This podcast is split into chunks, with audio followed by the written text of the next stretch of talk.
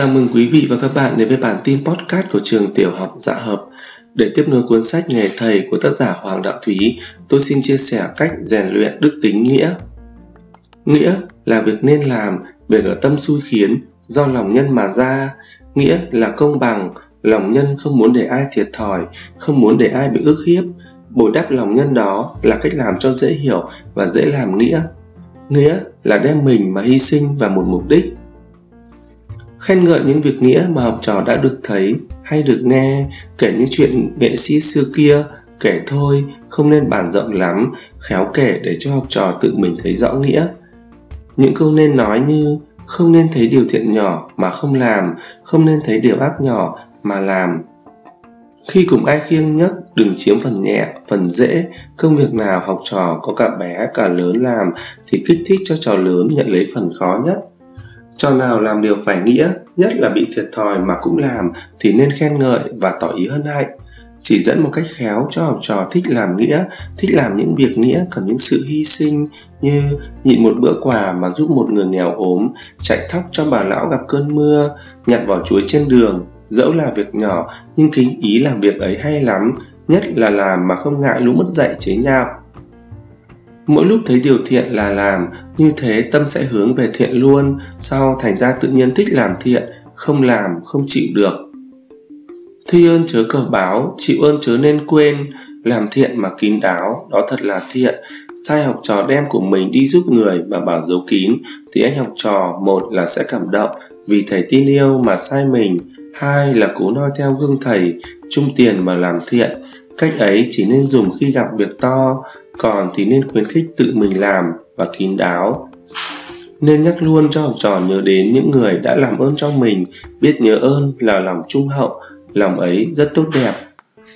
Có người nghèo đói qua trường, không đợi xin, thầy đi ra chỗ quất cho kín đáo, cho một cách lễ phép, cho đừng như thí bỏ cho, học trò sẽ cảm động mà cố bắt trước. Có lúc ngay ở trong lớp, gặp việc người ngoài vào gây chuyện bực mình nên cố nén lòng, ôn tồn nói lẽ phải trái cho yên chuyện. Người ta đi rồi cũng không nên tỏ ý giận dữ để cho học trò được noi theo cái gương trung hậu của thầy. Tham là một cái tệ to, sinh đẻ ra bao nhiêu chứng ác. Vì thế, cố bồi đắp cho học trò có nết liêm, không nên bỏ một dịp nào hệ có dịp là ca tụng những điều liêm khiết. Việc gì có lợi cũng nên đem ngay nghĩa mà đối chiếu, đừng bao giờ để lợi nó sai khiến. Ông thầy nhất định từ những đồ lễ mà người ta phải mua tốn kém là cho học trò một bài học về sự trong sạch hay đấy. Vẫn biết có lắm người nói năng lôi thôi, từ được khó lắm, nhưng cùng ra mà nói thế này thì không bao giờ người ta ép mình nữa. Tôi đã có cái nguyện là không bao giờ nhận của ai, mười năm nay tôi vẫn thế, có lẽ nào ngày hôm nay tôi lại dám vâng lời ông mà bỏ cái nguyện ấy đi, vậy ông đừng bắt tôi nhận, thế là làm ơn cho tôi đó. Hãy có việc gì mà động đến tiền năng là tính toán cho thật rành rọt, tỏ ý quý tiền để làm việc mà lại coi tiền như dơm rác. Cờ bạc nhất định không dính vào.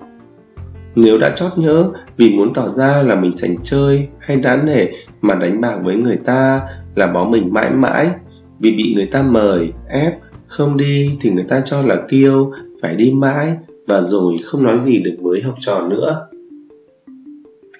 Tháng chạp đến, hãy nói cái hại cờ bạc, rồi tìm cách giữ cho trẻ đừng dự vào đám bạc, thế nào cũng có trong tháng ăn chơi. Ví dụ, bảo học trò lập một phe không đánh bạc, nói kích thích cho mỗi trò xin ghét đánh bạc. Ra ngoài Tết, hỏi xem ai không bén mảng đến đám bạc và tỏ ý bằng lòng lắm. Phá được thói đánh bạc là nhổ được mầm tham ở trong lòng con trẻ, làm cho nó ghét cờ bạc là một công to về nước Nam đấy. Công ấy mà không thành thì trăm bài học, 10 năm dạy dỗ cũng vô ích thôi. Ở trường cấm tiệt đánh đáo ăn tiền hay ăn mọt thứ gì, cỏ quay, thò lò, cua cá, thỉnh thoảng đến thật sớm xem cửa trường và các phố, các ngõ quanh trường. Thầy giáo có ngờ đâu rằng cái mầm cờ bạc chính được gây ra từ trường đó treo những tranh về cơ thể một người nghiện rượu, người nghiện thuốc phiện, kiếm được vài cái tí dụ cho học trò biết sợ. Cảm ơn quý vị và các bạn đã lắng nghe. Hẹn gặp lại quý vị và các bạn vào các bản tin podcast lần sau.